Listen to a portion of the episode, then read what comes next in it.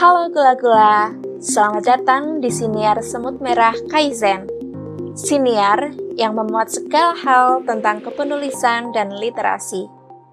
Di bulan Juni ini, kami dari Dusun Siniar akan berbagi dan mengulik dunia siniar lebih dalam. Selamat mendengarkan.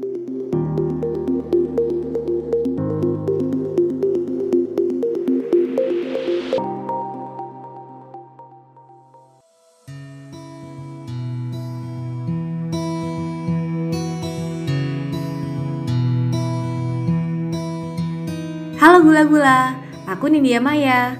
Hari ini kita akan ngobrol bareng ke Albert. Beliau adalah salah satu founder dari podcaster Netra Indonesia. Obrolan kali ini bakal panjang dan seru.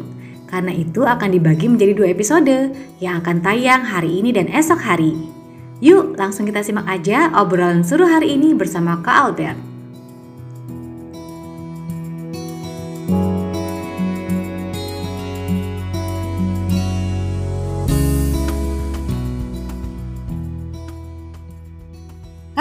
Albert, apa kabarnya nih? Halo Kak Maya, Alhamdulillah baik banget nih Kak. Wah, syukurlah. Sebelumnya terima kasih banyak ya Kak karena sudah bersedia ngobrol-ngobrol bareng kita semua di podcast Semut Merah Kaizen. Nah, aku pengen ngobrol bareng nih sama Kak Albert Wijaya sebagai salah satu founder dari podcaster Netra Indonesia. Seru banget ya komunitas ini ya, dan aku pribadi baru tahu nih tentang podcaster Netra Indonesia. Mungkin teman-teman pendengar yang lain juga. Boleh nggak sih Kak diceritain gimana sih awalnya terbentuk podcaster Netra ini?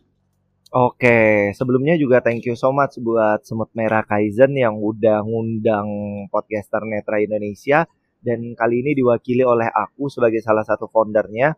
Cerita terkait terbentuknya podcaster Netra Indonesia ini sendiri itu terbentuk oleh karena kelas podcast disabilitas yang diadakan di kota Jogja sebagai salah satu wujud daripada pertanyaan teman-teman baik teman-teman disabilitas netra maupun teman-teman disabilitas lainnya hingga eh, orang-orang uh, yang terlibat dan turut andil seperti Siberkreasi, Kominfo, dan juga pihak-pihak Kementerian Sosial lainnya gitu yang bertanya apa kelanjutan daripada kelas disabilitas ini sendiri.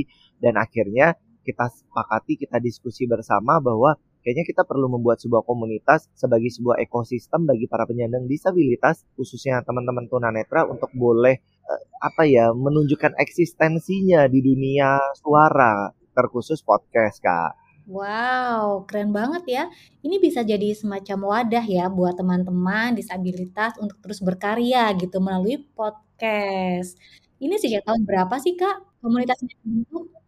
Komunitas ini sebenarnya terbentuk itu tuh baru baru tahun kemarin sih Kak, karena dari kelas podcast disabilitas tadi gitu kan. Tapi uh, jujur aja member kalau kita bisa bilang membernya sendiri itu para teman-teman disabilitas netra itu tuh sudah banyak banget gitu Kak dan karena kan kita berbicara podcast ini kan lebih ke suara ya kak.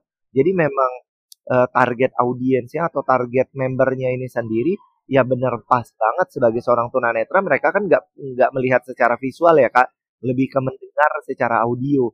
Jadi ya juga podcast ini sendiri sebagai ekosistemnya yang ada di podcaster netra Indonesia sendiri ini ini dapat uh, menjadi satu wadah yang bermanfaat sekali sih kak menurut aku gitu. Makanya membernya atau teman-teman netranya sendiri udah banyak banget sih kak ratusan yang berada di grup atau komunitas ini sendiri kak. Wow, sudah ada ratusan member, ini keren banget ya. Terus uh, ini saya juga tadi kan sempat lihat-lihat ya di Instagramnya gitu. Ada Instagram at podcasternetra.id, bener ya kak? Betul. Nah, sana itu ternyata sudah ada juga nih beberapa podcast yang sudah diposting gitu ya. Nah, saya jadi membayangkan gimana sih sebenarnya proses produksi podcast di komunitas podcaster Netra ini? Susah nggak sih Kak? Tantangannya apa? Nah, pertanyaan yang jawabannya ini menarik banget gitu. Karena berhubung tadi aku cerita bahwa membernya atau anggotanya itu tuh ada ratusan dan tersebar dari berbagai daerah bahkan dari luar Indonesia pun ada ini jadi tantangan tersendiri kak di mana misal nih season kedua ini sendiri kita punya satu uh, cerita terbaru nih di mana kita beri nama tuh majalah suara gitu kan jadi media suaranya teman-teman disabilitas jadi teman-teman disabilitas bisa bersuara misal dari Jawa Tengah tiba-tiba dapat laporan ternyata ada event bagi para penyandang disabilitas. Nah, kita sudah ada kontributor di sana yang akan memberikan ceritanya, lalu kirimkan ke kita. Nah, ujungnya adalah pembuatan podcast ini akan melibatkan berbagai teman-teman di daerah maupun di mancanegara. Nah, nanti kita akan jahit menjadi satu, menjadi hasil dari majalah suara itu sendiri tadi, Kak. Wow, menarik ya. Biasanya kan majalah tuh memang kita lihat, kita baca ya, tapi buat teman-teman podcaster netra ini jadi kayak semacam inovasi baru gitu, majalah suara yang bisa didengarkan oleh siapa saja dan bahkan dari mancanegara juga ya Kak untuk liputannya sendiri. Betul banget Kak. Nah, ini kalau segmentasi nih, apa aja sih uh, yang dibahas gitu ya di podcast Netra ini, Kak? Segmentasinya sebenarnya itu tuh untuk semua mau disabilitas maupun non disabilitas. Buat disabilitas segmentasinya adalah ada e, disabilitas yang terkadang itu tuh mau dapat info susah gitu kan kan. Majalah suara inilah yang akan menjadi tempat bagi teman-teman tuh mendapatkan info seperti tadi aku cerita contohnya tiba-tiba misal di Sumatera Utara tak dapat info bahwa ada teman-teman yang ngirimin suaranya menceritakan kalau di sana itu tuh sedang ada bantuan sosial dari atau dari pemerintah provinsi Sumatera Utara atau Pemda. Ada teman-teman Sumatera Utara yang mungkin tuh nggak nggak tahu info itu, tiba-tiba dia mendengarkan majalah suara ini, dia bisa tahu bahwa oh ternyata ada nih caranya dapetin bantuan sosialnya seperti apa, dia bisa tahu gitu kan kak. Nah pun dengan teman-teman non disabilitas, ini bakalan jadi satu platform yang benar-benar bisa mengedukasi, memberikan gambaran terkait teman-teman disabilitas, terkhusus teman-teman netra, gimana teman-teman itu tuh beraktivitas, gimana teman-teman itu tuh berkomunitas, gimana teman-teman misal ada informasi uh, ada karnaval komunitas roda tiga gitu kan. Ini terkhusus bagi para penyandang disabilitas daksa Nah ini kan akan menjadi informasi yang menarik banget gitu kan kak. Terus misal kayak ada teknologi yang menunjang teman-teman disabilitas netra untuk e, berkomunikasi, beraktivitas dan lain-lain gitu kan. Berjejaring sosial, terkhusus dunia maya. Nah itu kan akan bisa menjadi edukasi tersendiri gitu kan kak. Karena di majalah suara ada rubrik tersendiri rubrik teknologi, rubrik motivasi, rubrik jalan-jalan atau adventure, apa literasi itu juga ada. Jadi segala informasi bagi para penyandang disabilitas maupun non disabilitas itu akan tercakup semua di majalah suara ini karena ada juga rubrik informasi terkini, informasi terbaru dan juga ada rubrik kata kita gitu kan. Wow, banyak banget ya. Saya ngebayangin ini jadi kayak semacam media informasi buat semuanya yang kita juga bisa tahu nih uh, kegiatan teman-teman disabilitas itu apa aja sih, informasi apa aja sih yang dibagikan. Ini bakal membuka mata kita semua ya bahwa semua orang tuh akhirnya bisa berkarya sesuai dengan mungkin minat dan mediumnya masing-masing gitu. Iya, jadi akan membuka mata semua orang sih Kak, berada di podcast Netra ini matanya semua tunanetra gitu ya kan. Hmm. Dark banget ya kak.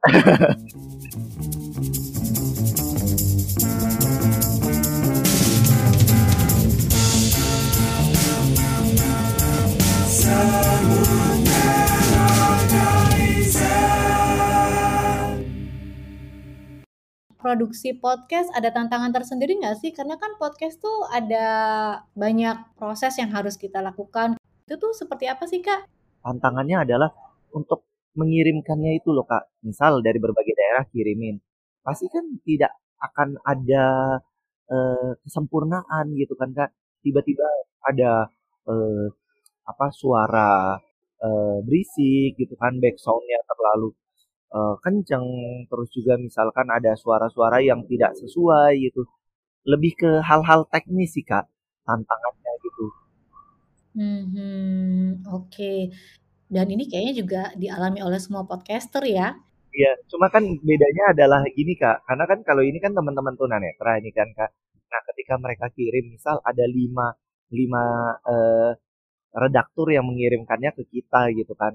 Nah, ketika mereka mau laporkan, itu kan pasti akan ada tantangan dari segi pelaporannya dan dari segi ketika nanti penjahitannya maupun nanti dari segi hostnya Kak. Kalau kan kita punya hostnya juga gitu kan hostnya juga harus tahu dulu untuk untuk segmen rubrik satu kedua, ketiga sampai kelimanya untuk masuknya gimana.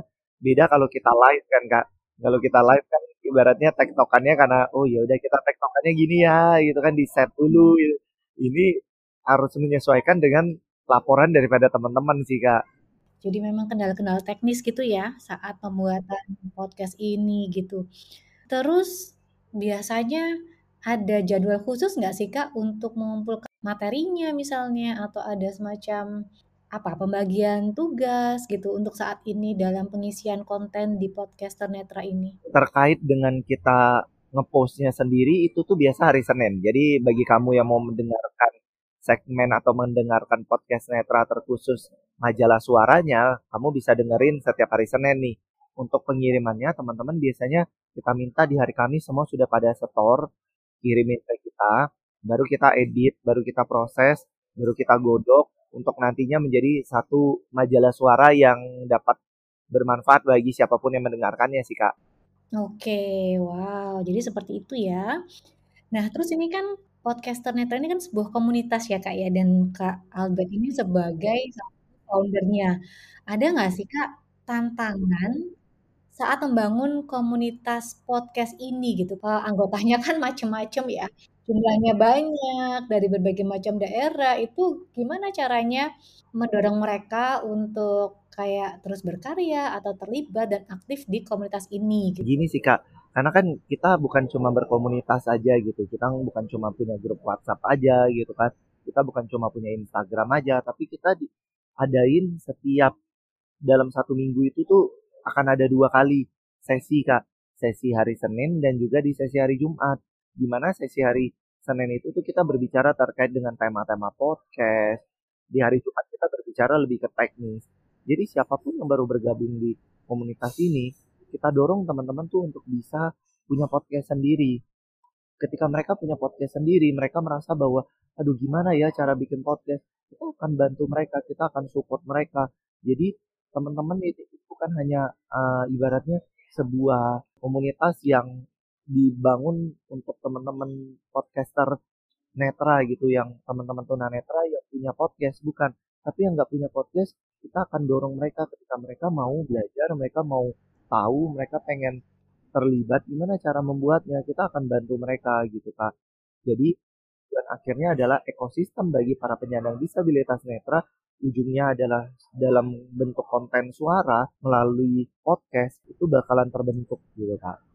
Oke, jadi akan ada kelas-kelas rutin gitu ya kak ya untuk mendampingi teman-teman komunitas atau peserta anggota komunitas itu ya untuk bisa berkarya, terlibat dalam karya atau mereka pengen bikin podcast sendiri gitu ya kak ya? Betul, betul kak, betul banget. Biasanya lewat apa Kak pertemuannya? Biasa kita melalui Google Meet atau melalui Zoom kita ngadain pertemuan, teman-teman kita undang, kita ajak teman-teman untuk hadir. Jadi di momen itu tuh kita bisa sharing terkait teknis, terkait tema. Ada yang mau buat podcast tapi bingung temanya gimana, teknisnya gimana kita bantu. Terus kita juga ngundang nih uh, beberapa uh, narasumber untuk kayak berbagi cerita terkait dunia podcast. Mungkin Kak Maya ataupun pihak dari teman-teman Semut Merah Kaizen boleh kita undang juga untuk berbagi cerita terkait dengan podcast Semut Merah Kaizen sendiri. Agar teman-teman juga bisa punya gambaran kan Kak, uh, oh ternyata ada loh podcast yang modelnya seperti Semut Merah Kaizen. Nah itu. Oke oke, siap siap. Oke, wow menarik banget ya. Jadi mereka nggak seolah berjalan sendiri, tapi bersama teman-teman atau komunitas itu jalannya jadi lebih ringan ya Kak, untuk terus berkarya gitu. Oke, uh, terus dengan member yang banyak dari beragam kota gitu, ada tantangan nggak sih dalam membangun podcast komunitas ini Kak? Lumayan lebih tricky sih Kak, karena dari berbagai kota latar belakang walaupun kita sama-sama penyandang disabilitas, sama-sama nggak lihat, tapi hati nggak ada yang tahu, Mbak. Jadi terkadang kan dalam bentuk komunikasi kan, misal teman-teman ngetik atau ngechat gitu, itu benar-benar kita yang harus menjadi jembatan bagi mereka gitu kan. Ada yang tiba-tiba karena saking terlalu eh, excitingnya dia bantuin kita sampai sampai dia gerak duluan gitu. Nah kita kan juga harus memberikan pemahaman bagi dia bahwa yuk kita bantu juga untuk teman-teman yang lain saling support jangan kita jalan sendiri gitu kan jadi lebih ke hal-hal yang secara uh, heart to heart sih kak lebih kayak kalau tadi kan ke teknis. Kalau ini lebih ke secara person to person kita harus bisa saling memahami karakter daripada teman-teman yang bergabung sendiri sih kak. Oke, jadi harus benar-benar paham tipikal dari masing-masing anggota komunitas ya kak ya, supaya komunikasinya lancar gitu ya. Iya, ada yang pengen bersuara terus, ada yang pengen berbicara terus. Nah, kita harus juga memberi ruang gitu kan. Tapi kita juga nggak boleh kasih ruang yang terlalu lebar banget, takutnya kebablasan. Ada yang terlalu yang tadi aku bilang, dia pengen banget ngebantu, tapi saking ingin menolongnya, saking ingin menyukseskan komunitas ini, mendorong komunitas ini untuk berkembang, ternyata langkah dia terlalu cepat gitu kan kak. Wow, dinamis ya kak. Itulah keunikan sekaligus keistimewaan sebuah komunitas ya, bisa saling belajar dari masing-masing individu di dalamnya gitu.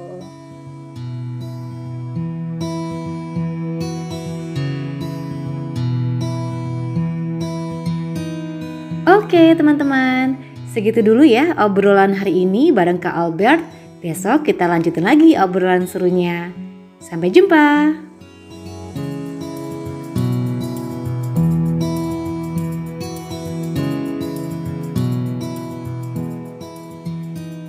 Demikian suara semut hari ini.